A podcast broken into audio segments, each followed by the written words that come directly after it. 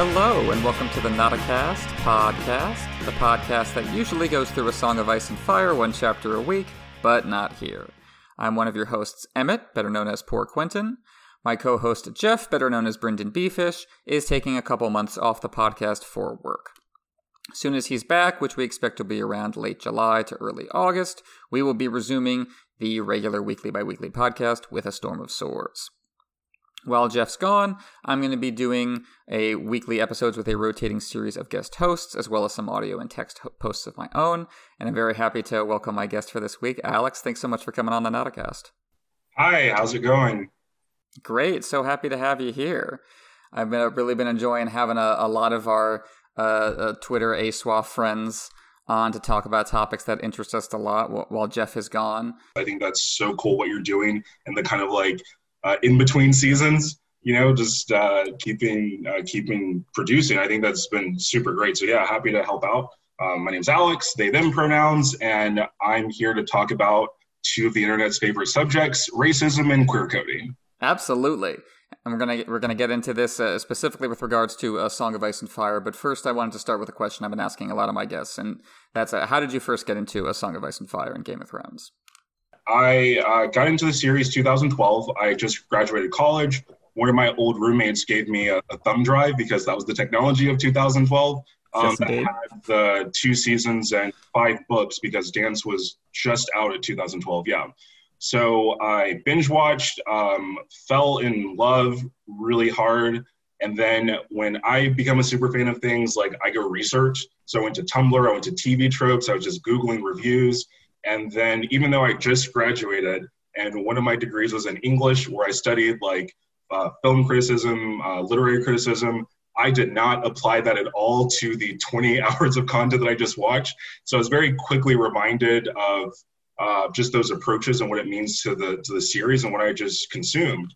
And so then I started my re-watches and rereads, and I just found just like this really rich world and also a really rich fandom of literar- literati, um, writing about it, talking about it, theorizing, and yeah, I just, just dove in at that point. That's great. I remember the, the excitement of those those early online days of realizing that I mean I always love the feeling of realizing that there's way more to something I love than I had initially thought. It leads me to a dozen more things I have to learn about, which which is always a great feeling. But that that rabbit hole excitement, I felt that so strongly with with this series too.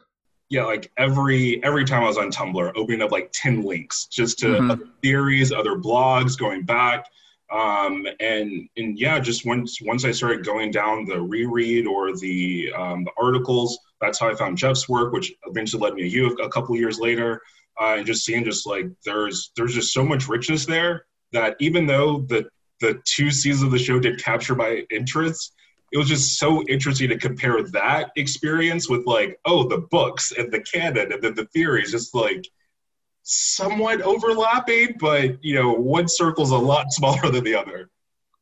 Yeah, it's true, and I it was. I, I remember I read the books uh, before the show came out, but then the show brought me back to the books, so that that dynamic was definitely very present in my mind, and it was for a lot of people, especially as, as the show went along, and of course the the weight increased, and now we're in this yeah, of course this this this weird in between position uh, well, we we have the, the canon semi complete, but yeah, I remember uh, the, the the the height of the the Tumblr fandom for a Song of Ice and Fire was definitely something special there. Uh, I came, I came in towards kind of the, the late end of that, but I had a, a lot of fun with the the the people who had had big accounts on there and always posting great essays and uh, just great series and linking to each other. And yeah, there was that real sense of like a canon building among different people who were talking to each other. As you say, you were bringing uh, to the table once you first started getting into that. You were bringing uh, stuff you uh, thought about a great deal and learned a lot about a great deal. So when you when you talk about bringing you know kind of a, a, a, critical lens to a Song of Ice and Fire, kind of what is what what does that mean to you, kind of uh, in in the broadest perspective? Yeah, so uh, in the broadest perspective, um, my education for what it is, uh, one of my degrees is in English. Um, and my focus and what I really enjoyed was African American criticism, queer fem- criticism, feminist criticism, uh, and film and media study. And what that allowed me to do was really articulate and apply a framework to just feelings that I've possessed as a queer black individual uh, inter- who interacts with media at times. Um, but with like a framework and, frame of references. So in some of those spaces, I, the most active I was back in those early days, I was modding in TV tropes. I was in a couple threads there, um, and that was a lot of just trying to. It on the mood for sure, because I wasn't always gracious, but like just trying to like get other people to recognize their inherent misogyny or racism through this active popular thing that was just you know like a locomotion just taking off, but being like, hey, you know, this plot plotline is pretty cool, but that's actually Cat's story. And because it's robbed, it's like a little different and like it's different meanings, but it's like, ah, oh, she's such a bitch. It's like, is she though? Like, let's like, why do you think that? And and so yeah, that's that's kind of the framework that I brought and that I've maintained um, since. I I ended up in the card game fandom for a number of years. Were you aware there's like a card game? I yeah, I am. I didn't know that there was a much of a fandom around it though. That's interesting. Oh, it was like I mean, in, in the gaming world, I mean, not big, but like it was big enough to have like tournaments and stuff. So yeah, that's like, awesome. For five six years, I was uh, going to the uh, headquarters in Minneapolis mm-hmm. for, for, the Worlds and Gen Con. That was like one of their bigger tournaments as well.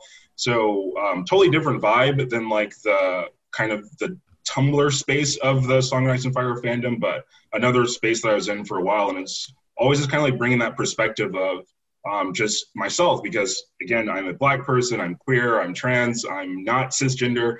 And so, kind of any space I enter, I, I am reminded of those facts, but also just like how I interact with other people also inform conversations, especially when it's about a series like A Song of Ice and Fire, which has I think sometimes over generously been given a label as very diverse, very queer friendly, very feminist. And I could slightly apply that label to it, but like with a couple of caveats. Um, it's better than most, but it's not great overall, in, in my opinion. Um, but that's also something that like I've had to contest other people's perspectives where they don't, where they feel it's the opposite of that. It's I love what you said about the the question being why do you think that? And that that's a question that some people respond to within a very hostile fashion. And of course, it's not an abstract question for as as you say, so often when you enter spaces, your very presence seems to provoke that question and the hostility that goes with it in a lot of people. So you those are kind of the terms you have to be wrestling with immediately. And yeah, the, the, the resistance to that question I guess I guess there's a couple overlapping things there. One is just like you're attacking the story itself, which always seems very juvenile to me, because like George R. R. Martin's not here, guys. You know, he doesn't care. then there is yeah specific uh, uh, umbrage taken to any analysis along uh, racial or gender lines. And then there's just kind of like anti criticism mindset in general, I find sometimes just crops up where it's like why why are you doing that at all? Do you find do you find that that happens? Is, is, is, do you have to just like come to the what the basics of criticism is sometimes when you're having those conversations? Yeah and i think each each one of those three questions is just a different uh, approach and mindset and something that for me consistently happens the, the last question of like why are you always a critic of things is like why i appreciate the folks that i can watch things with but i also know there's like only a there's a smaller group of amongst those of like people that I can like tell my opinions as, as they're as they're being formed. Um, especially like, wow, man, I was dating someone who was very much not happy with the way I would like be like, does that make sense for the timeline? You'd be like, Alex, who cares? Like, well, I care because it makes sense. And uh, if to bring uh, a song of Ice and Fire back, or specifically Game of Thrones, like when it got to the point where fleets were just teleporting intercontinentally with like no care about like a timeline or distance. I was like, it should matter that they were in King's Landing and then suddenly in Casterly Rock in the same episode. Like, that's a thing. Like that that should matter. And the other uh, the earlier questions about um, do you hate this work? Do you? It's like no, I I played the card game of this. Like I right. was in a hall full of sweaty nerds, like playing Countless Dark attack mode. You know, like that that's devotion, folks. Like that that is that is devotion, right? So it's like this is a world that I've enjoyed, an IP that I've enjoyed. Um, yes. I do enjoy it, and a way that I enjoy it is asking questions, uh, applying criticisms, um, thinking a little bit deeper than what I'm seeing. And the middle question, which I think is where the most umbrage and hostility is, is like, why are you bringing into race, gender, feminist issues into it? And my short answer is because we're people too, and we're here on this planet, and it's not just this wonderful, ahistoric, contextless vacuum of like Euro whiteness that just, you know, just there, just like, you know, the Ark of the Covenant that we all just have to get on our knees and pray to. And bringing up those facts and then just, again, bringing up the perspective or the representation either in series. So, A Song of Ice and Fire, like their relationship to race and gender is very different than Game of Thrones. And then both of those are very different from the fans and the fan perspective. And yeah, having to navigate and negotiate those conversations is tiring, which is why I'm largely a lurker in the Ice and Fire space because after modding uh, TV Tropes thread for a couple of years, I was just like, I just want to play my cards. I just want to do this and just, you know, like ease off the brake a little bit. Um, but since quarantine has started, and also since I, I moved uh, to this this new place in California, um, I've kind of gotten back into it a little bit, like in um, certain discords, podcasts like yourself. Um, so just kind of like getting back into that space just to interact with people um, over something that I do fundamentally enjoy. I do also acknowledge that it's not perfect. Of course, and nothing ever is. Like there's no. That's also that's also that something I see come up in conversations. The idea that the assumption that there is a, a gold standard that we're holding up a Song of Ice and Fire to and that it's failing, like that doesn't really exist. Like, you know, every every work is an attempt to make sense of the world, and here's what we think of that attempt. And like you say, it's a framework that you put around emotions that you have. And sometimes people act like criticism means pretending you don't have emotions. And I think there are people who kind of do that, like, you know, with their relationships to stories. But I think it's it's it's the you have your gut instinct and I yeah at a recent guest guest on Gretchen who was talking about this. You have your gut instinct and then the next move should be thinking about that impulse. And I've always found that like not just intellectually stimulating but kind of a magical process that a work of art does something to me that I don't expect. And then I the person who just had that reaction have to wonder about it. I think it makes you realize that you and your brain are kind of separate things sometimes and isn't that interesting? And that so so like you know to kind of break down the mechanisms because when some people hear critic they just think person who doesn't like things. And as you say they just you know assume you're here to to make things bad. So ha, you know having having as you said having gone through uh, having gone through an education of literary criticism and and finding a special resonance in African American criticism how would you define these these terms to people yeah, so the infallible source of Wikipedia states literary literary criticism is the study, evaluation, and interpretation of literature. Modern literary criticism is often influenced by literary theory, which is the philosophical discussion of literature's goals and methods. What I interpret that to mean is it's the difference between like finding fault and saying that this thing is good or worth watching or reading versus finding meaning and saying that this work is doing or positioning or positing or giving the meaning that it's supposed to or not supposed to. So it's it is a very fine line and it does sometimes like overlap, but I do think there's a fundamental difference between me being like Game of Thrones is garbage, no one should watch it, versus me saying like, man, this show has horrendous representation of like women, gender, plot, space, time, distance, um, meaning. You know, like it overlaps a little bit, but they but they are different. It's, it's a different argument. Same goal, different argument. That's a, fair distinction, I think. And I think, you know, the former category is a, a, a, consumer report. And I say that without even judgment, really. But it's it's like a, a question of whether you want to, whether this HBO product is worth the hour that it takes for you and that and you know and then next week will be the next one. And i think you know uh, what you're talking about is the the pursuit of meaning. And i think that's you know the definition is of something that lasts beyond the watching of the episode. And i think that's you know that that i think is, is where criticism comes into play is, is is providing a framework providing context like like you were saying earlier. Yeah and i think that's specifically where like literary criticism and theory like shines and proves itself as worthwhile because the first time I watched uh, Game of Thrones, the first two seasons, I just sat and watched. One episode right. ended, press the next one. I enjoyed it. The height, you know, dire wolves attacking thieves, and you know the dragons being born, Blackwater, like spectacle, just uh, very much enjoyable. But then when I started rereading and thinking about like what these characters meant, what this tension meant, what these relationships meant, that also made me think about myself, my own relationship, because the first time I watched it, my favorite characters were, I would say, charitably and hopefully not offensively, like the easier to like characters. Your Neds, your Jons, your your Tyrions. And then the next time, or when I came back to the series, when I started to look at other opinions and, and look at other criticism, my favorite characters were and still are Sansa, Cat, and Cersei just for what they made me remind myself of and like what I think is important for a person. Or Cersei's Cersei's just pleasure. Cersei's fun. Cersei's fun.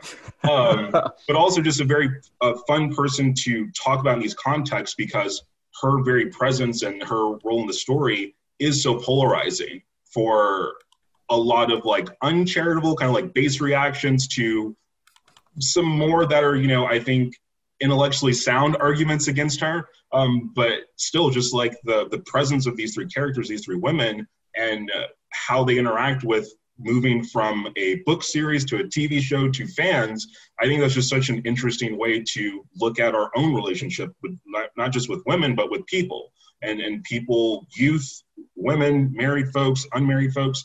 And, and yeah, I just think that's just so fascinating to, to explore. I love how people's re- favorite characters change over time in relationship to this story in particular, because I, I feel like it's happened to everybody. Everybody who spent a lot of time with the story has had it changes. Like your top three or five or whatever when you first start watching the show or you first hear about it. If you invest a lot of time in it, it's always some other character catches your eye, or you read an essay about some other character that really makes you sit up and pay attention to them. And there I think there was a time when I was a Stannis was in my top three. There was a time. I called him the sad King Arthur. like when when like all the signs point to you, but nobody likes you. And, exactly. Yeah, when everyone's like, never... And that's and isn't that interesting because then that becomes like a marker for how you have changed over time. And sometimes that's what stories are good for because, you know, as we as we live our lives and press ahead and deal with obstacles, it can be difficult to take stock of our own changing identities and personalities. And one of the great things about keeping a story with you over time is that it gives you a marker for that. It gives you a record of of your your changing viewpoint. And so, okay, so within within the field of of literary criticism that broadly established, how would you define how would you define the the goals of African American literary criticism? So my Googled answer, um, just to have like a you know to sound smart for a second, this school of criticism challenges established excuse me, this school of criticism challenges established ideologies, racial boundaries, and racial prejudice. So I would say that African American, and I would just expand that to just race race based criticism or racial criticism, is just pointing out the structure or just the the assumed default that every story is a white hmm. story. And that is certainly something that uh, I think that Song of Ice and Fire is really an interesting example of so when I was doing some research for this and I was going back and looking for things, um, there are very few canonical references to folks' skin color unless they're like you know from the summer isles or one of like the designated like brown places. But in in intercontinental westeros very few like words that say this character is white or whatever word you want to say for an anglophile or, or, or, whatnot. And what that is interesting is is that it just kind of fills in the blank and you could very well have uh, not all the lannisters because some of them do get described as like you know porcelain or fair uh, colored skin but uh, you could imagine like the tyrells just being dark darker right like there there's no there's very few canon references to these things, but because of the story, because of the um, category of like romance fiction and the you know, castles and knights, that just is such Eurocentric uh, framework that it just carries over, just connotates whiteness. And so African American racial criticism is just challenging that, saying like, why? Like, why does it have to be? So one of the things that I enjoyed about that early kind of heyday of Tumblr was there were so many blogs that would just do like race lifting or race casting of these characters. And sometimes it would just be like in protest to the show, sometimes just like, you know, completely against the show just on their own. And so one of the things I enjoyed the most was just reimagining the first men as folks of Inuit descent. And so this is something similar to like Avatar, the Water Tribes, Legend of Korra, where those folks are uh, based on real world folks of Inuit and other indi- indigenous descent. And I just thought like that's cool. Like that makes sense. Like it doesn't break the story. It doesn't take away from the story. It's not saying like, you know, we hate um, Sean Bean is just saying like, what would the story be? Like, what would it look like if the first men were darker than the South, right? Would that make more tension? Probably. Um, but like, you know, like what would that what would that bring to the story if, if you brought that framework? And something that I found very limiting about um, Planetos and, and the number of times I revisited it is like there is there's like just a hint of like ethnic and national differences and cultural differences between like the North and like the Reach, the Stormlands, the Crownlands, but there's really not a lot, right? Because it's like sure the North, like they're honorable there or they're tough there, but it's like, are you gonna say that Randyll Tarly would argue that he's neither tough nor honorable? Certainly his own code, and he's an asshole, but still, like there, there's not really a lot of like uh, like a New Yorker attitude versus a California attitude, right? Like, yeah, it, that's it's true. Like just dipping its toe in that direction, but doesn't really go that much further.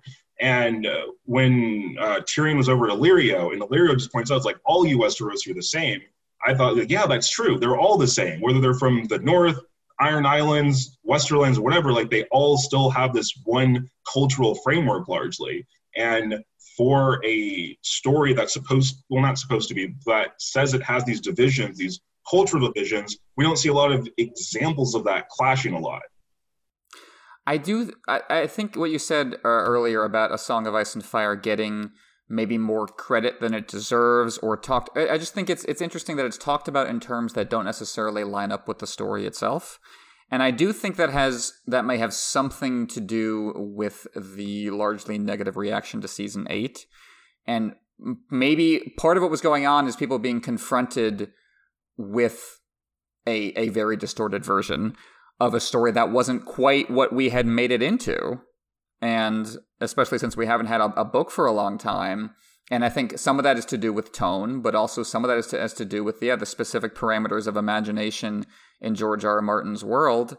And it is, I think that what it, I think that's a great example, the that example of, of the first men being descended from an Inuit group. I think that because as soon as you said that, I was like, oh, I can just all the the interesting historical parallels that come to mind with what the North is now. Oh, suddenly the Starks are not just like our our our granite heroic good guys, but they're like you know they're like Canada. They're like the northernmost edge of the of the colonizing forces, and now and oh like uh, a character like Qhorin Halfhand who already kind of has this like you know he's sitting in cross-legged in front of a fire against a rock and now that kind of that kind of vaguely shamanic imagery would take on a whole new context. So there's it's just like yeah people react like you're you've come to destroy the story when it's like just you know any any any slight move in this direction just exponentially opens up your possibilities. I mean it's it's imagination is what you're talking about but as, as you're saying like the the very little difference between some of these characters in terms of their uh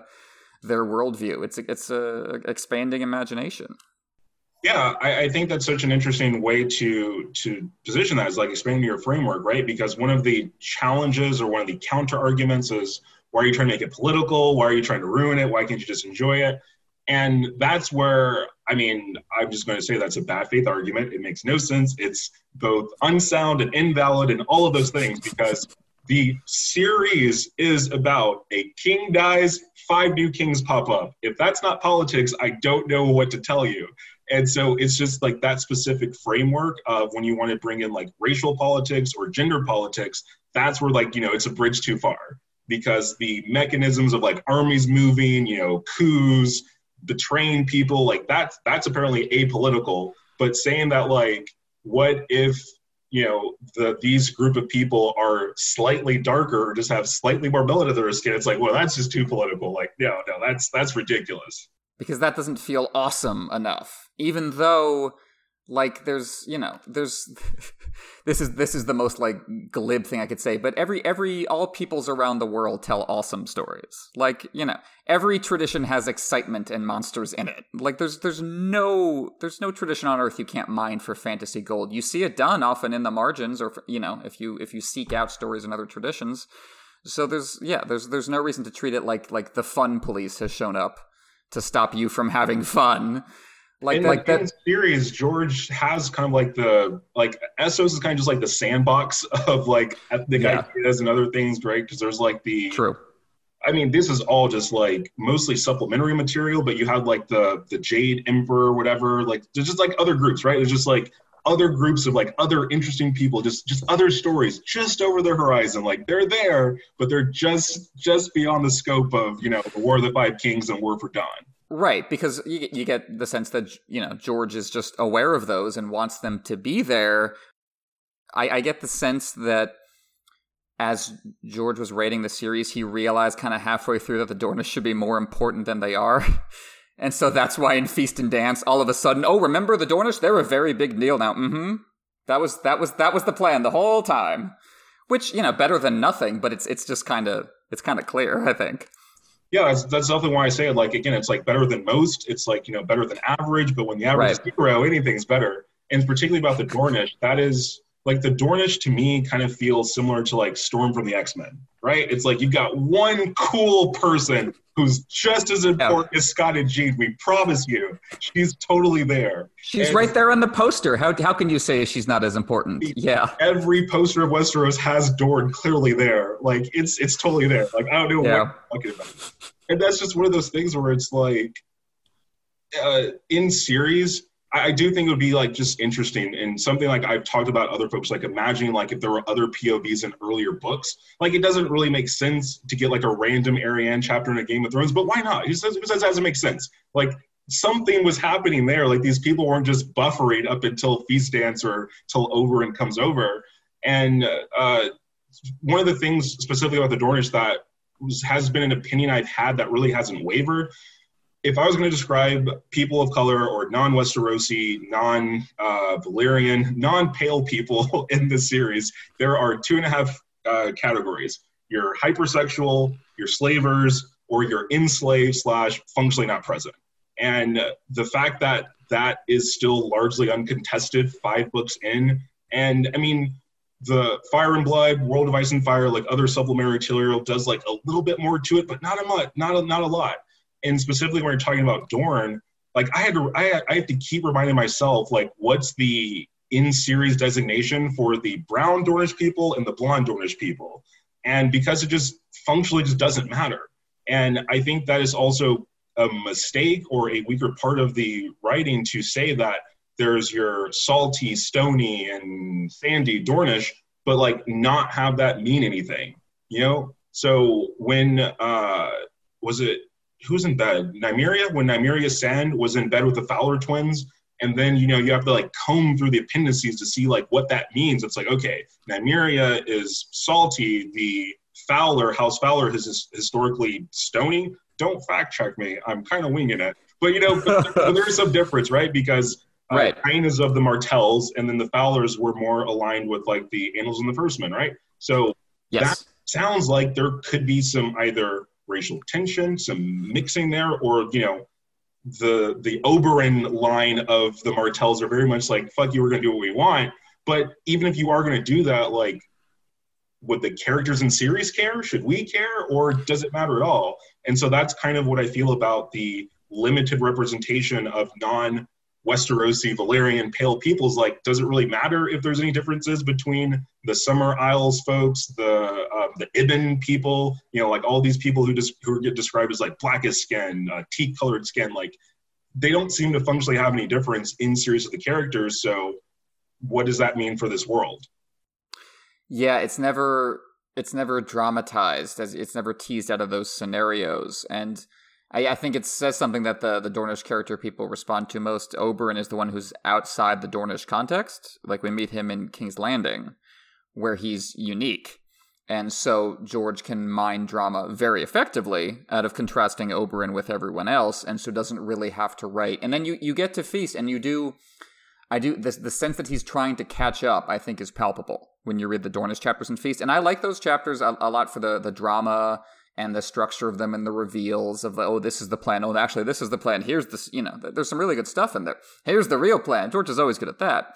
But it's it's in such contrast to if you go back to the beginning of book one and how much time he was taking with winterfell and how at home he felt there like you can you can feel it in that first book. Like george is building winterfell around himself. And then in Feast for Crows in Dorne, he's like, and and the the drum sent a pulse through the street, that sounds like how you describe a place that's not Europe, I guess. Like there is, you can tell. You can tell.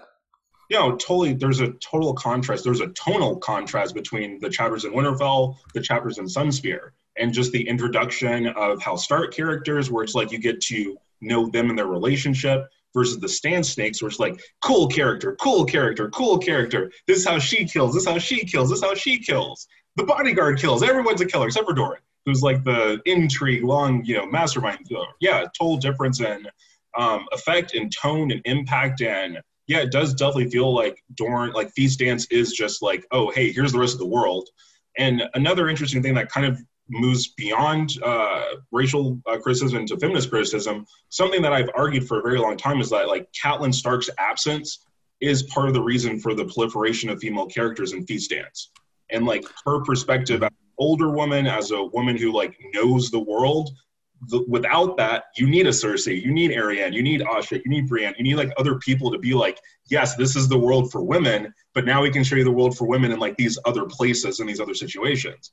And again, it's just like the limited number of them kind of makes the presence of them just stand out even more. Where typically I would kind of just eyeball say that some of these female characters are some of the favorites of the series just because of how unique they are in just like the literary pantheon, right? Like, and so like there there are there are no other Cerseis or Catelyns. There are other archetypes like them. And there are other characters that serve that role.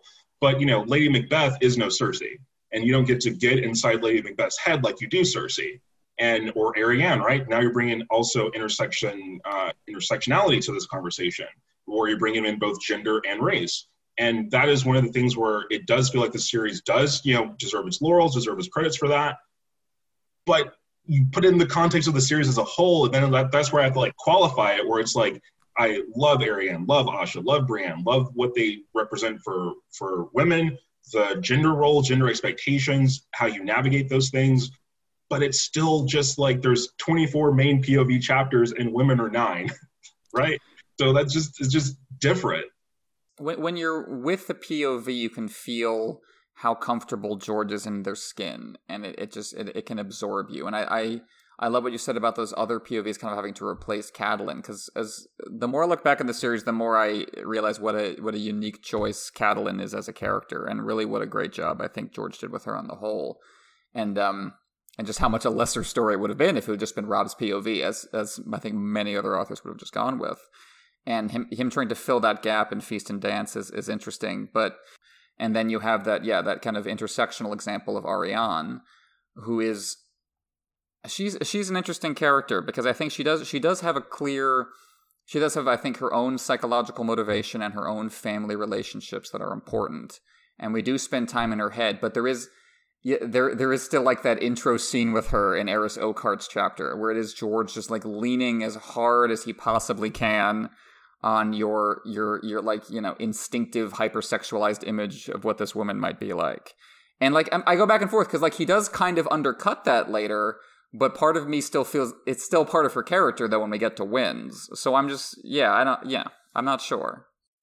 It's complicated, yeah, I guess. It, it is complicated, right? Because like those tropes, like George didn't invent these tropes; he's just using right. Them, right? So like the the exotic, right? Like that's often what they describe as the Dornishan. Um, I don't remember if it's like in series, but mostly out of series. It's more like fan interpretation and, and context. But yeah, just like the exotic hypersexual, sensuous, like even their foods are more exotic, right? It's just like it is just so other, right? It's like uh, it's it's pretty bad. Yeah, like what you said, like since we get her first with Arys is context and he's such a fucking stooge, like he's so vanilla, like that that it's almost dramatic irony because like he doesn't get how out of place he is, even though he's like somewhat aware of it. But it still is just like did we need that chapter at all, right? Like, could we have not just, could it not just been an Arianne chapter? Like, what would it be like from her perspective, right? Of her having to think about leaning into these things to seduce this man versus this man being seduced and manipulated, right? Right, because yeah, like I, I can see the, the, the construction, the dramatic irony of showing you Arys's perspective and then undercutting it, but it does seem just like constructed around the absence of some another narrative you could be telling, where the Dornish characters are actually central and that just the the the kind of uh, the impetus for that, I guess, kind of seems absent. Uh, so, what do you think about uh, Game of Thrones in this regard? Uh, how, how, do how do things uh, work differently when you're talking about that versus talking about the books? Oh man, so I, I, like as I just sigh wearily. So Game of Thrones, right? Emmy award-winning show, right? That that is that is a fact. This show won Emmys. It uh, sure did. Won Emmys for writing. How did it write women? I would say not well. How did it write race? Also not well. Um, I, I was in I was in a watch group when uh, it was the Mhysa episode where Danny, uh, I think that's Astapor that she takes over, and then she does like the crowd surfing. Right. And yep. I just remember just like if you just heard the "We Are the World" music in the background, or you know, in the arms of an angel, it would not be out of place with this visual. Like, like this not only had to be like written, there presumably is a script coordinator. There's presumably like other people watching this. Like, how did so many people see this and not just be like, "Do it? Is this is this the message? Uh-huh. Is, is this what we want?" But I mean, like, when you're thinking about this series and the adaptation, oh, that's where you get into issues like colorism. That's where you get into like real world things. So, like, kind of some of the stuff that we've been talking about previously had been mostly academic right? We're just talking about like theory, books, like these aren't real people in these roles. These are just words on a page. But when you move into an, ad- an adaptational space and you're doing more like film and media analysis, colorism is something that is definitely at play here. I can give the show props because they did seem at times somewhat willing to play with the concept called like race lifting or race casting, what I mentioned before with the Starks to, or the First Men to the Inuit folks. So characters like uh, Salladhor Saan, um, Xaro Xhoan Daxos. Um, who's the third one? Um, Jeyne into uh, Talisa. Oh, Talisa. Like, yep. Yeah, these mm-hmm. are all like like racial shifts in the characters. Interesting. Um, they're all probably tertiary characters at best, like if that.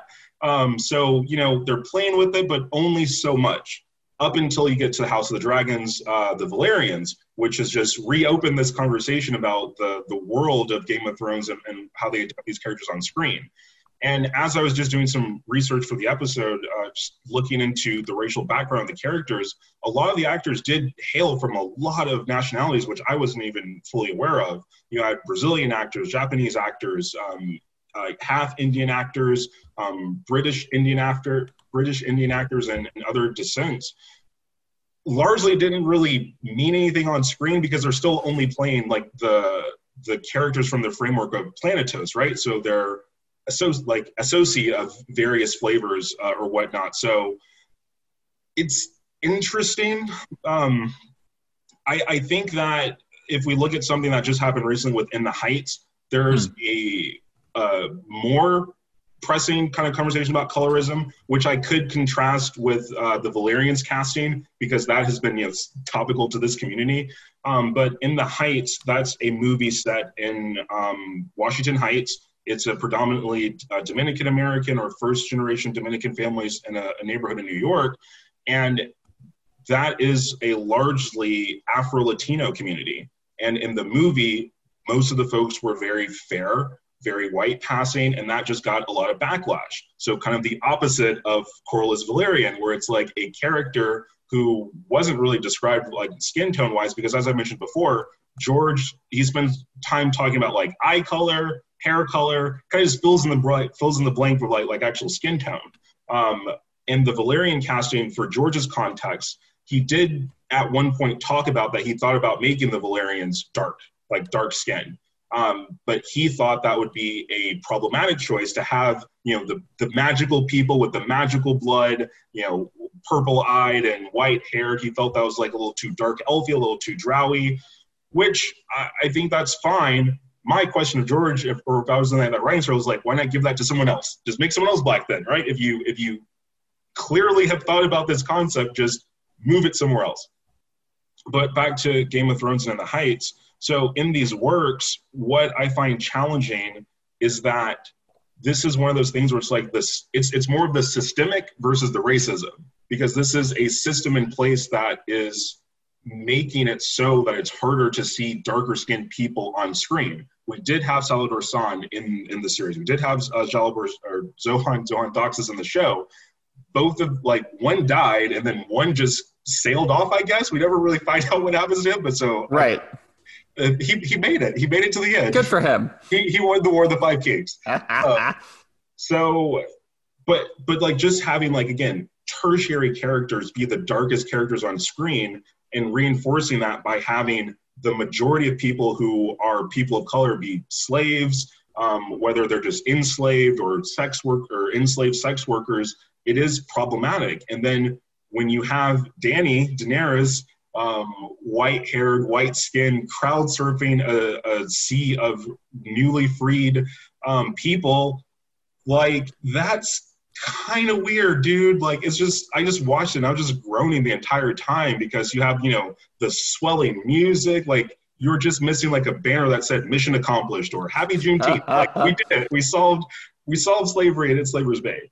So yeah, the adaptational choices are I do think they're more of the the system that reinforces these negative tropes and these lack of roles, these lack of representations, which is to say, like, yes, there's the content creators like not providing like hard examples to counter it, right? So, like, yeah, if George would have said the first men are dark, right? Like, he could have done that, but he didn't. And so then it just leaves the space to reinforce the same people that you always see in these roles continue to be the same people and get these roles that, that image of Daenerys, uh, yeah, in Slaver's Bay, it, it, makes me think of like this this kind of chain of stories that we we have to kind of be mindful of in terms of where a lot of this stuff, from my knowledge, where it comes from, because of so you know so many fantasy stories are drawing on like classic adventure serials and adventure stories that the authors were told as kids. And a lot of those come from the victorian era. And what were victorian adventure stories really about? You know they were uh, about they were about colonialism. That's where those stories were being sent back from and were kind of justifications therein. And you know this is this is you know the the science fiction and fantasy are full of kind of the struggle back and forth. War of the worlds.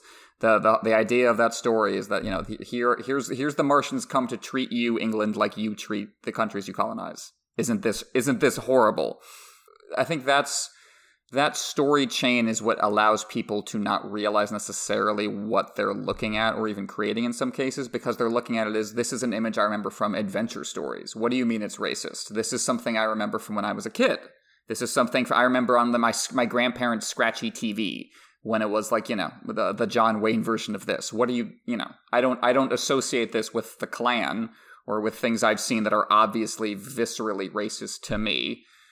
So the question becomes why, you know, why are you complaining about that? And then there's the real impact it has on people in the industry. And then you, you get an example of that within the Heights, where it's like this, no, this is having an impact on people's lives and on, on, on roles they could have had. And you can you can draw a, a complicated web back to how we handle those kind of images and those stories. And it's that's a lot to hold together and i think people much more intelligent and experienced with it could do a better job of explaining it but there's just there, there's there can be so much to keep in mind when you when you try to to tease that out. No i think you unpacked that really well and it like it's so overly simplistic and pithy to say like well the answer is just racism or misogyny right? Like those aren't just magic silver bullets to like to point and shoot at something but i think that you're the way you talked about like it just reinforces itself is what leads to these decisions and so if we think about Linda, who was talking about like why she was against the Velaryon casting, what she was referencing was her own lived experience, her own imagination, and using that as the gold standard, kind of like what you said earlier. Like she was saying, like, well, I've always thought it was going to be this way, so it should be this way. And to go against it is just going against, you know, the, the sacred text or, or the the rules that are in place. And uh, when if we think about like in the heights especially something that's set in like real world like the heights is a place we could go to like and it is just saying like this isn't speculative fiction it's a neighborhood. These are these are people you could go and see like their their skin is far closer to, to skin tone and mine than yours. But the movie representation you just end up with this almost double consciousness where if you're aware of these things you are aware that there are a number of people on this planet with dark skin if you're only looking at like media and you're only looking at these stories, the representation is inverse. And then so to try to bridge that gap, that's where people are like, well, why are you trying to make it a political story? Like, why why can't you just enjoy it? And uh, the the actress Rita Moreno, when she was talking, where she was defending In the Heights, made some very bad, poor comments that she retracted like less than a day. Probably when her publicist woke up, I was like, hey, you gotta cut this out. Mm-hmm. But it's just like like her argument of like, well, it's just a good story. We should just celebrate for what it is, and everyone else can wait. Like Afro Latinos can wait.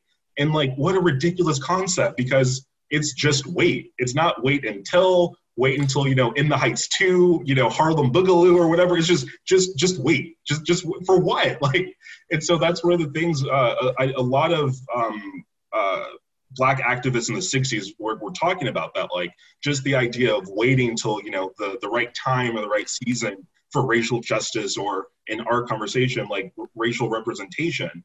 And again there's there's no end date there's no criteria there's no timetable it's just wait. And for people on this planet the question is why should i? Like what am i waiting for when i live right here right now and so when I was seeing people, uh, especially folks from the New York area, talking about like how challenging this is for them because they felt conflicted. Where like, okay, yes, this is a Latinx story. However, it doesn't reflect me specifically as an Afro Latino person or a Dominican American person in this experience. Like the Velaryons, the Martells, the Starks, these are all fictional people.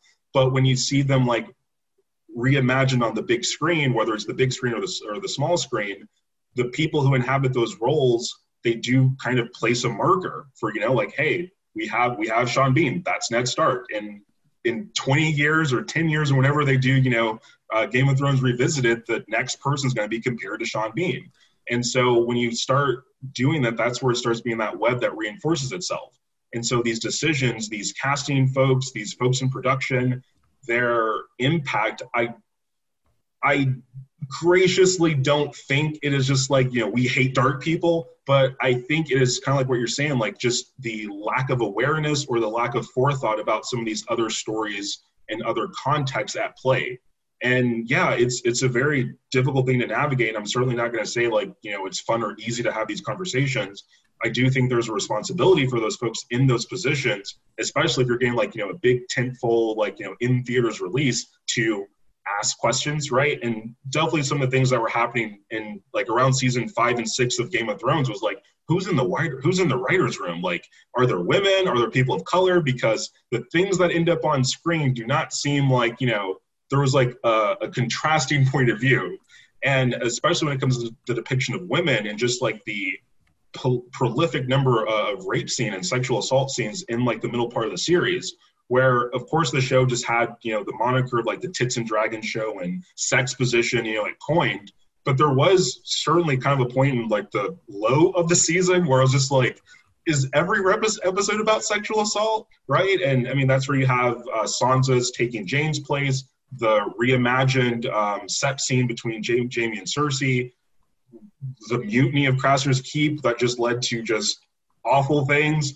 And and yeah, it's like when you're talking about like these adaptational choices, I think like you said, like there should be an awareness, right? Because this isn't just like you and me talking here over Zoom, right? This is a production. There's people, there's salaries involved. So to not have some sort of like QA, any sort of check, any sort of like whatever just seems suspicious, suspicious at best, or just like an echo chamber of the lowest basis instinct at worst.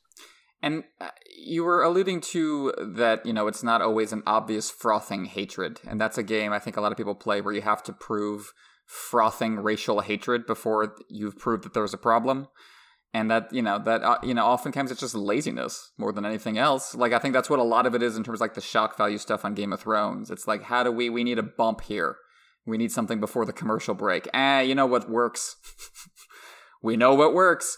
And and because it's and because and I think this is this is what often comes out of interviews with the people making them is of course it's against a terrible backdrop where getting in the heights made even with these changes to the cast even that was still an uphill battle that they had to go through and that of course you know that you're the whenever I hear people, whenever I hear people say, "Why can't you just just turn your brain off and enjoy it?" Like I get that because life sucks because we all do things we don't want to do all the time. So I, I you know, I, I understand that impulse of like I just want to enjoy a thing. Let me, you know, I, I, I get the instinct, but then it's like, what is it? What is that instinct leading you to do? And what, what, what who are you cutting off? And who is not able to have that luxury in a certain situation? Mm-hmm. That no that luxury is such a, an operative word right? Because that mm-hmm. directly uh, corresponds to privilege and comfort.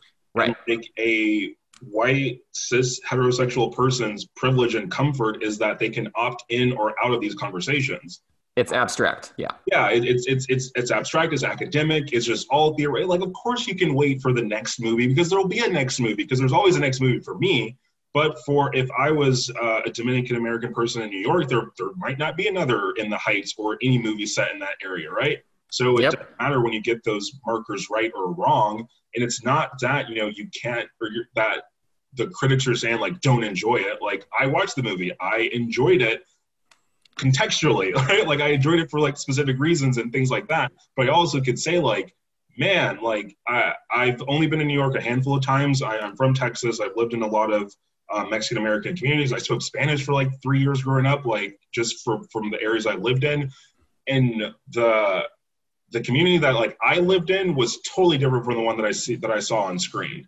Mm-hmm. And all of my experience with other ethnic folks that come from either Caribbean island nations, Latin um, island nations, South American nations, there are oftentimes people whose skin approaches mine in, in richness and, and or teakness, as George likes to say, than folks who don't. And to see that be the story of the uh, of this, you know, big blockbuster budget uh, Latin X uh, movie, I think is just disappointing. I think it was good in certain areas. Um, the music still mostly is good if, if you like that style of music, but like, I think is is it is a criticism to bring up or in the in the context of like racial criticism to say like it just really didn't serve that community well. So you, you had mentioned earlier talking about these stories in terms of, of, of queer criticism. How would you how would you define that that kind of approach to stories? Yeah so my again google definition because like a good college person i always google things. Absolutely. Uh, queer literary criticism denotes a range of approaches to textual scholarship that analyze and contest heteronormative structures and relations of meaning. Um, I would say it's just asking, are they gay or European? Um, or just like it is like talking about the existing structures of what what is what is assumed to be the default. And uh, in queer in queer spaces, I, I think that is more of a fandom conversation or a conversation that happens amongst uh, the fans interacting with the work than the work itself because one of the tenets i think that comes with queer criticism is both acknowledging just like the assumed heterosexuality but also the uh, the tacit or the unexplored the way that just relationships are generally underdeveloped in works. And there's the quote where it's you know happy families are all alike unhappy families are all and i think that's just a very simple kind of like a, a step one to talk about this because i think it's a, I, I definitely think it's a harder road to take but i ultimately think it's a better road to take where you show healthy relationships and like that tension that exists between them. And to not have that to have all the tension to have all the dynamic all the interactions uh, be in these mostly straight coded characters does leave the room and the and the interpretation of is this queer? Like is this a queer tension? Or, or is or can i imagine it this way? Because the characters themselves usually spend more energy more effort more time interacting and relating to that person that they're not married to then they're they're not boning or whatever. And yeah uh, so i think that's just really interesting to see.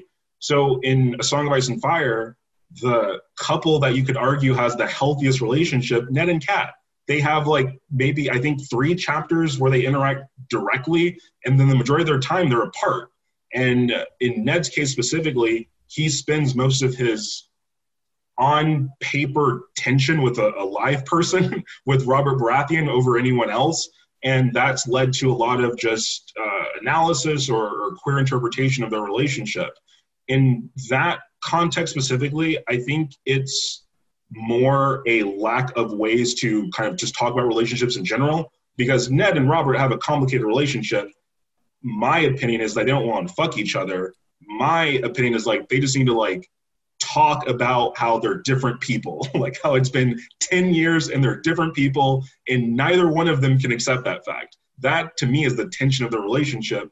Them hooking up is not going to help that. but in the way that uh, George is introducing Robert Baratheon to us in, in a Game of Thrones, and the fact that of like all of the POVs in a Game of Thrones, Ned is the only one who would have anything close to a good opinion about Robert. So of course, you know, the muscle like a, maintenance fantasy, you know, he was this this is this, this muscle behemoth, you know, horn and, and hammer and dick swinging, just blazing, blazing right. glory through that, right? So like of the POV search again, like he's the only one who'd have that opinion because most of them like don't know him because they're kids or just kind of indifferent or Danny, like a very hostile opinion of him, right? So like that's kind of a, a specific challenge to to that, right? Where it's like Ned is the only one who does think fondly of Robert, right? Like he's the only one who thinks something good of him, and uh, again, I, I I understand why that can be interpreted for like either sexual or romantic interest. I don't think it is. I think you can have both of those things devoid of sex but I'm certainly not going to say like you know you can't ship them because you know fuck that like you ship whoever you want to. But I do think that again like queer context and queer criticism is usually leaning more towards the fan side than the canon side. I think the first kind of queer criticism I read was by the film critic Robin Wood, who was writing about the Western movie Rio Bravo. And uh, if you haven't seen that, Rio Bravo is a movie where it's not much plot; it's just a lot of hangout among characters, and it's just these these just very this very specific and sensitive and pained dynamics among a few men. And it's like like the opening scene is like the, the one character who's really drunk like uh, one one asshole throws a coin in a spittoon to make him pick it up and get a drink that way. That's how humiliated it is, and he reaches for it, and another another male character kicks it away, and it just gives him this look, this intense, like heated look of "I love you too much to let you do that to yourself." But I'm also I'm also kind of disgusted with you, but I also I have to be here for you, and it's it's intense, and it's it's a look you could easily interpret as romantic and i know i can predict the kind of people who would go they're just you're just you know you're impeding upon that relationship. But it's like there's it's it's it's, it's such a specific energy and it kind of it makes you think and it makes you wonder. And like i remember reading about reading robin wood talk about that relationship and and i just remember just being fascinated by by just this kind of energy i was sensing that i hadn't sensed before. And i, I I always remember that. Yeah, one of the reasons, one of the things I, I really liked about that definition was that the way it it's not just approaching, but it's contesting heteronormative structures. And one of the things that I, I feel queer criticism opens your eyes to is just like how limiting and prohibitive the heteronormative structure is for everyone, mm-hmm. right? Because just like you said, like that tension, that care, that that journey it can exist, it, it can and does exist outside of sex. You often don't see that in, in media. In media, like any sort of like character tension is, is building towards a will they, won't they. And again, in queer spaces, you are exploring, well, if if that is the only way that I can see this tension is that it does have to lead to like, you know, that denouement or that realization of sex, then yeah, any two characters looking at each other, they're gonna fuck, right? Like they're into each other, they're secretly gay for each other, or whatever and that that's again that's why I say it does it does lead more to fanon than canon. And I also think a very interesting uh, intersection. It didn't so much happen in uh, uh, Song of Ice and Fire or Game of Thrones, but certainly in other things, especially in that Tumblr era, is that it does lead to like a very tense and hostile relationship between audience and producers of, of, you know being like give me the ship or we're not like no one like as far as i'm aware i could be wrong. Apologies if i'm overlooking anyone but i don't remember there being like any you know ned well they're both dead at this point. So i guess uh who's alive? Uh loras needs a new boyfriend or i'm not reading the next book right? Like right right. there's not there is shipping in a song of ice and fire in game of thrones um but i, I felt like in, in my opinion from what i saw it wasn't really directed towards uh, either George or D and D and the showrunners. Whereas in other fandoms and other spaces, um, one of the things I wanted to bring up was was the MCU, where it does lead to like the fourth wall has to break and people have to acknowledge it. And so like what you were talking about, like just you see you saw a look between these actors theoretically there wasn't like you know a fan convention where someone's going to go up there and be like why did you look at it that way your character's like secretly dating but is something that happens now and the ability to have the fourth wall be more permeable uh, especially in the context of queer criticism, because the In the Heights people, they were called out for like their, you know, the, the colorism, the backlash, like again, they, they, they crossed the fourth wall. In queer context, that does sometimes happen with shipping, and that has led to sometimes just the erosion of just the work entirely, not just the fandom, but the work. So thinking about like that Tumblr era of like shows that Tumblr liked, um, Superwholock, oh God, Superwholock. Um, oh, I remember those days. Mm-hmm. Oh, it was it was that it was, was wild. In a way, it was glorious. It was just such chaotic infighting and mudslinging. It was that was pure online. That was the most pure online, I think. But, I think but so. it, it, didn't just stay online. With, well, I don't want to say the problem, but like it didn't just stay online. Like these were the exactly. people who would like go no, to conventions, find them walking down the street. Like it was like if you're there, we're talking about it. Damn it! Like John and Sherlock need to fuck or you're a hack. I'm like, what are you talking about? Like you're you're interacting with the text and you're trying to make it real or something. So um, recently, Anthony Mackie, who recently uh, headed Falcon Soldier, um, now Captain America in the Marvel Cinematic Universe, he did an interview with Variety, and he said, and I'll read it in its entirety the idea of two guys being friends and loving each other in 2021 is a problem because of the exploitation of homosexuality.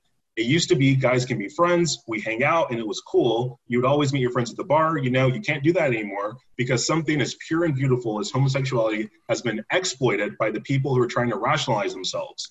So, something that's always been very important to me is showing a sensitive masculine figure. There's nothing more masculine than being a superhero and flying around and beating people up but there's nothing more sensitive than having an emotional conversation and a kindred spirit friendship with someone that you care about and love. P- pure and beautiful, of course, is what everyone has seized on out of that. Um, which is just it's amazing the words people use when they want to when they want to let you know how totally fine they are with being gay. Totally fine. I called you pure and beautiful, like a cherub, like you're like a statue of Cupid in on a, in a church. It's just, how lovely. And I'm thinking about the number of times I've been like roaring blackout drunk my Robert Baratheon days, just at a bar, mm-hmm. you know, just next to a drag queen, wig half off, and I'm just like, the, the pure and beautiful. That's that's pure the- and beautiful. Tumblr.com. that framework and that understanding, I do think, is a problem of the heteronormative space because the heteronormative space has left no room for male friendship because males typically can't express themselves. And so, in the tension between Robert and Ned, both like looking at each other in the present, but also trying to like look beyond them into the past, like that is a an emotional connection and a deep tension and longing, but it's not sexual, right? Um, or another uh, instance of uh, Stannis and, and Davos, Stavos, where a lot of the kind of most emotive Stannis ever is is in relationship to Davos I don't think it's because he wants to fuck him. I think he's just in a, in a very limited way comfortable with with Davos the way he's not comfortable with any other person alive on that planet. And uh, interpreting that as as sexual, I do think that that's like where criticism comes in. Where it's just like, why can't they like? I don't want to say like why can't they just be friends, but like why isn't the analysis of their friendship sufficient? And so for queer criticism for me, it's like I'm I'm a queer person. I'm a pure and beautiful homosexual. I do queer things at times. And I also don't do queer things at times. I have uh, friendships with people who I have no sexual attraction to, friendships with people I do have sexual attraction to. Like th- these spaces are real, but the way that media kind of compresses them and the way that fans want to expand them, like that is that is a that is a, a, a, tension that does sometimes lead to like conflict that does lead to sometimes people saying just ridiculous things like people can't be friends in 2021 like people can't go to a bar like that's just that's asinine. Like no one is saying that. No one is saying that like like the characters of Sam and Bucky can't just hang out. What they are saying is in this work and, and largely this is my interpretation in this work it seems that the only people characters really male characters really like are their other male characters. And that lack of adequate female characters that lack of adequate like uh, exploring healthy dynamics the you know unhappy unhappy families are all unique or whatever like that side of things i do think leads to like so much like queer baiting, queer coding, and just queer tension, all without actual queer characters. Like that's the fucking fucked up part, right? Right. Like, there's 50 billion MCU products, and like what? I, I don't even know. I don't think there. I, I know there's one background character in Endgame that was you know gay because he mentioned his partner got snapped. But you know that's that's a background character, right? There's no main headline character that's canonically queer to like my just first kind of uh, scan. So and then also in a Song of Ice and Fire, where there something that y'all brought up in the main cast, which I think is very very accurate, is that the present day understanding has largely outpaced when George started writing the book. And so, yeah, I could read, and I did read Loras, and well, I mean, I saw the show first, so I knew there was something up with that shaving scene. Um, so Renly and Loras was also spoiled for me. But then when I went back and I got to, you know, pray with me, Loras, it's been a while. And then, you know, a few books later, you know, the, when the sun is set, no Kellen can replace it. Very good, beautiful, or corny things if it was Renly's. Um, but there's not an on-screen queer person. When I was looking into A Song of Ice and Fire, I feel there's actually more queerness in Fire and Blood and the World of Ice and Fire than yep. the series proper, which is a weird tension. I think kind of like what you're saying about the Dornish, George is kind of trying to catch up to some of these things. And so it's like, oh yeah, the Valyrian dude, he's gay. That one Frey lady's gay. That one Targaryen, like yeah, there's there's other gay people here. Like they're they're all here. They're all here.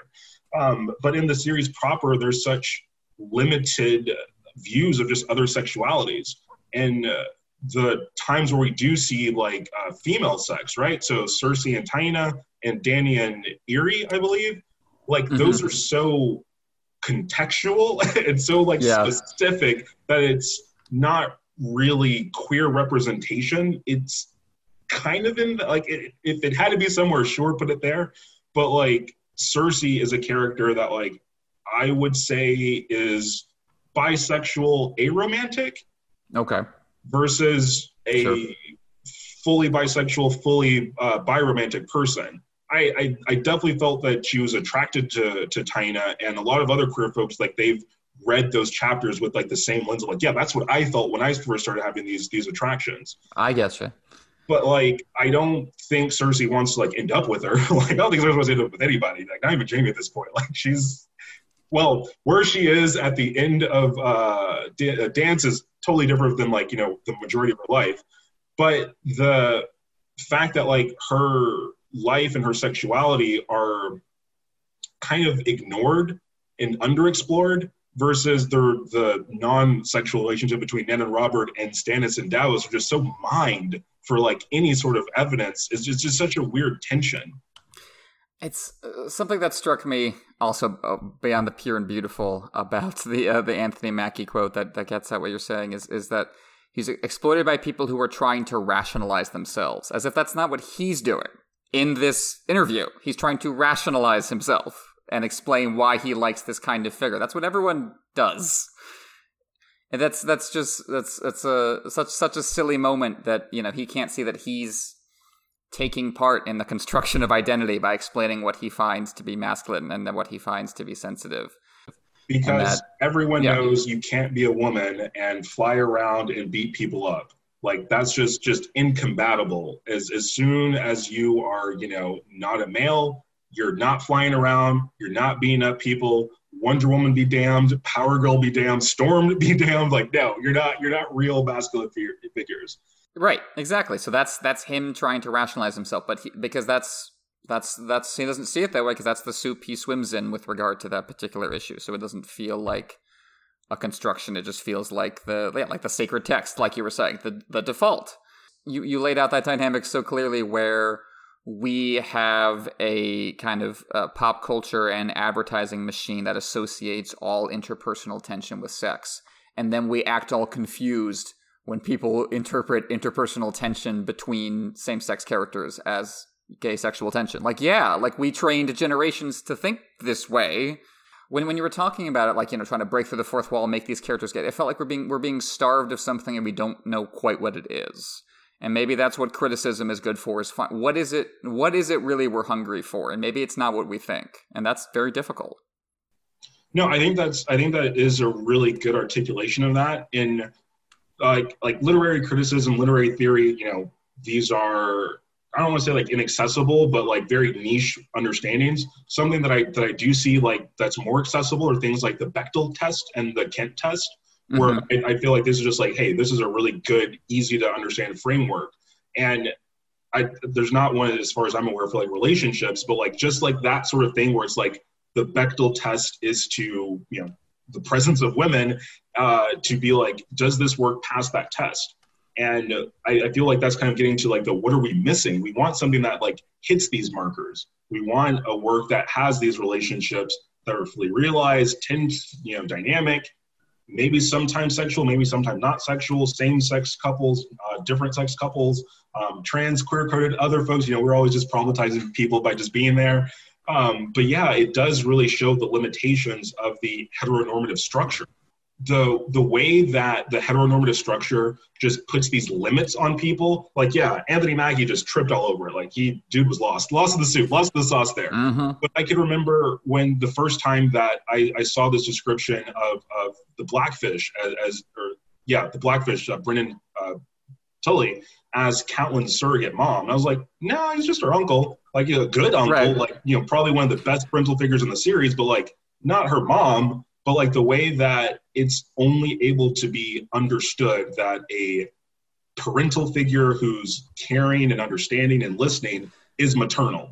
I'm just like that's just like it seems like these these gender roles are fucking y'all up real bad because like that's just it's just such again like it's it's like you have gloves on you can't really interact with the thing because your framework is just so limited. It, it's one of those things where it's like there's just such a deficit in the whole that anything looks better. Like Renly and Loras having like a couple of scenes is is certainly like good queer representation.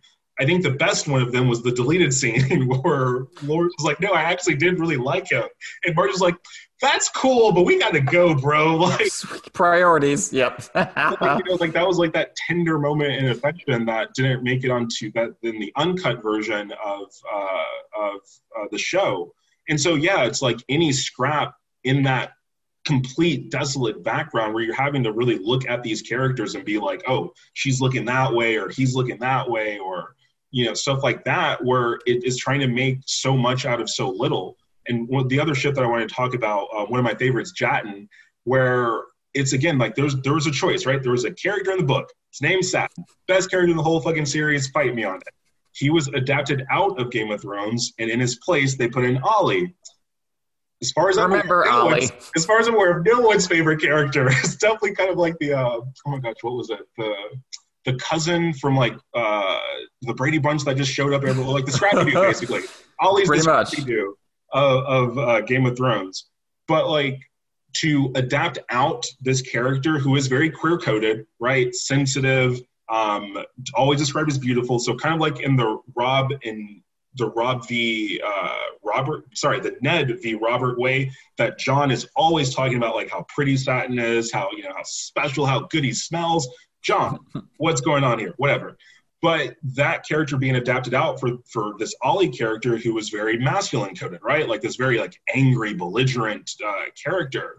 Like that was a choice that several people had to make, and again, it's like you're taking out one of the scraps. Like Satin has not said canonically any way that he's oriented or interested. Like this is all mostly just Jon's, which means the audience's projection of him and, and his interest.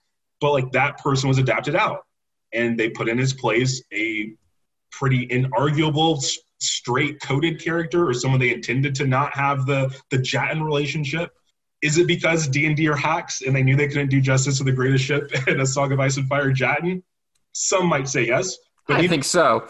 but even if there isn't some anti-Jatten conspiracy because they're out there, they did adapt out this canonically, you know, sensitive, uh, feminine coded character, and they put Ollie in his place. Like that is a choice that people made, and obviously, you know, Satin's still alive in this book. He's going to make it to Endgame. I don't know how. He just is. But the do I think that he and Jon are going to be boyfriends at the end? No. I largely think Jon's going to go off into the north, like the the, the show uh, like the show showed, and Satin's is going to be there. Maybe he handles him. He hands him his you know horse strap thingy or something. I don't know. That I think that's the only canon in game for Jatten.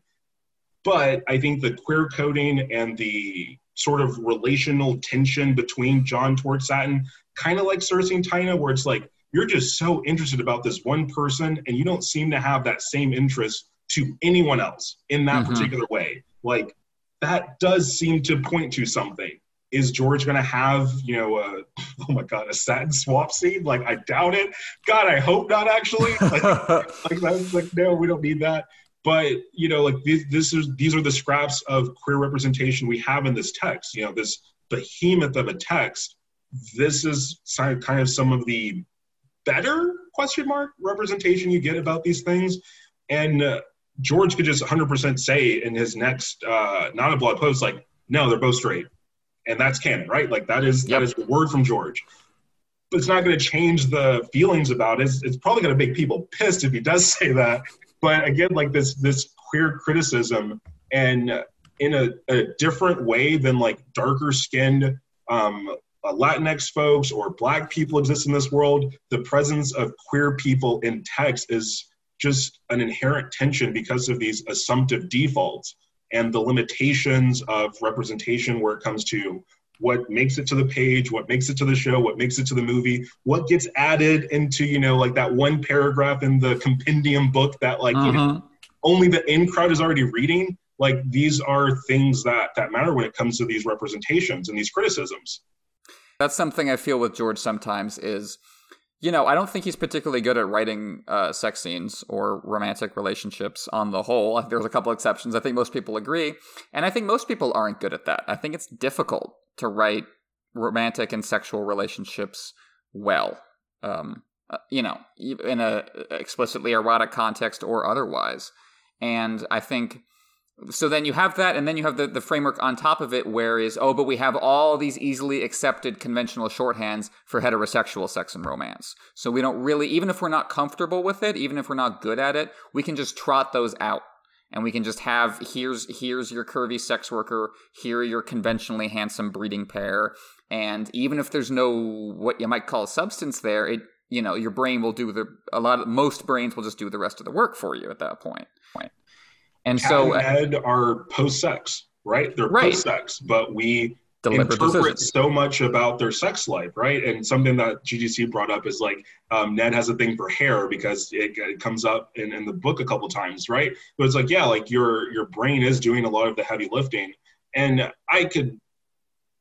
I, I, I want none of this to be understood as like I think George is like racist or homophobic. I, I certainly right. do more agree with you in the sense that like I think these are largely areas that he is inexperienced with or uncomfortable with or just has no interest in it, which is okay. Like that's fine. Like no one's saying like you have to have, you know, gay sex happen on screen or this book is a flop. Like some people will probably say that because shippers will say anything. But I think course. reasonable people would say like that's not a thing. Um, I, I do think that that's kind of like what you've been bringing up in this conversation today. I feel like so much of like the padding out of the story is kind of buttressing these other things for like their lack of inclusion in the earlier books. And the the fact that George feels the need to do that, I think, is telling because I don't think I don't think he's responding purely mercenary to market interest because his books were already bestsellers. I think he's I think he feels the lack, or I think he feels that, like, man, I'm telling a story that presents itself as having this just wide range of experiences and just blowing your mind. And this is an area where I'm not blowing minds. And, and that kind of feels bad and I think and I think that's a that's a great motivation to have. And I think yeah, I think I think so much of it comes down to there being the room for then other people to tell their stories more effectively and openly and uh, and with and with pride because there are you know there are writers who write sex scenes way better than George R. R. Martin out there. And so it, it would be way better for them to get their book, I think, than to than for George to try to be a kind of writer he's not. I guess is I guess is what I'm trying to say. Like I would love to see I would, I would, love to. I would love to see someone write better queer sex scenes than George R. R. Martin ever could. I would love. I would. I would rather read those than George R. R. Martin's queer sex scene. I guess. I mean, uh, if you just go to Tumblr, you could go exactly, to... and that's why we have fanfic, folks. That's why we have yeah, that that space I, to play. I definitely think that's that's something where fanfic does really prove and shine itself as mm-hmm. you know, a place of merit um, for you know like there's the concept of fix fix right? Where it's like hey the the story's lacking in this area. I'm going to create a story that's going to fix it. Um, and something else about George and him responding to this in earlier uh, in earlier years, but like it was a known thing that George was a, a, a, frequenter of like the convention circuit. He even went to some of the card game tournaments and stuff in the in the earliest days. This was before my time playing the card games, but he would show up. He's like, "Whoa, people! Like, there's a card after this." Like, they talk with the fans and stuff. So I'm aware of like secondhand accounts of um, fans of color, queer fans talking to him about the, the book and the story. I know there's like this really uh, kind of like in like in fandom uh, exam famous example of he was at a book signing and this woman came up and he just stopped and was just like you are the spitting image of Nymeria Sand in my head. I do think that George, as an author and a person who does seem genuinely interested in connecting with people through story, I, I do feel like he is very aware of the other side of the fourth wall. And so I do yeah. think the inclusions of all the queer characters in Fire and Blood is not just a mistake, but it's also being like, I, I know there are more fans out there, or not not just like more fans, more perspectives out there mm-hmm. that my original story, because a Game of Thrones is like what, nine POV, something like that. Like it's, it's very tight structure that just expands ever outward. And so yeah, I do think that it is kind of acknowledging like, yeah, it is kind of lacking in this story as is. So hey, here's here's your you know here's some other some other things. Well uh, i think that's going to about wrap us up. Uh, thank you so much for coming on alex. I really appreciate it. I was, I was looking forward to this. I know we talked a while back about doing an episode. I'm so glad we, we got together to do it. Yeah uh, thank you so much for having me. Um, you like you specifically are a person that i interacted with so early in my exposure to like the the literati literati i can't say that word today space of of this fandom. And then so um, seeing you at the beginning and then coming back uh, to to getting to podcasts and stuff. It's just been such a, a good constant through line of like my time in this space so thank you and jeff for the for the podcast um, uh, in the intro i am queer alex beyonce's favorite stan uh, bastard of chromatica rainbow commander of the they these and gentle dems I'm still formulating my third question because I want to update my title again. I just want to do it once per book. Um, but yeah, it's just so cool to be to you know be here in, in Jeff's uh, guest spot for for today. Oh well, thank you so much for saying so. That uh, that filled my heart up to hear. Thank you. So um, tell the tell the folks listening where they can find your stuff blackout drunk at your local gay bar. No, there we go. Um, I'm, I'm on Twitter, Parallax, P A R R A L E X um, 0889. I still need to make a personal Slack so I can join the Nota Slack. Um, but yeah, I, I'm mostly on Twitter uh, talking about ranting, ranting into the void as one does on Twitter about some of these things. Yes, indeed. Um, but yeah, I'm again mostly a lurker. Um, I super enjoyed um, being a guest podcast host and look to do that a little bit more here in the future. But um, yeah, that, that, that's me. Heck yeah! Well, we'll have to have you back once once we get Jeff back on the chair. We'll have to have you back on the regular cast for something something in storm. That would be so great. Thanks so much for listening. As always, folks, you can uh, rate and review us on iTunes, on Spotify, on Google Play, on Apple Podcasts. You can check out our Patreon at patreon.com slash ASOIAF where you can get access to our weekly episodes early, as well as bonus episodes, including the stuff I'm doing about Lord of the Rings while Jeff is gone. Hit us up on Twitter at NotaCastASOIAF or shoot us an email at NotaCastASOIAF at gmail.com. We'll uh, see you again next week.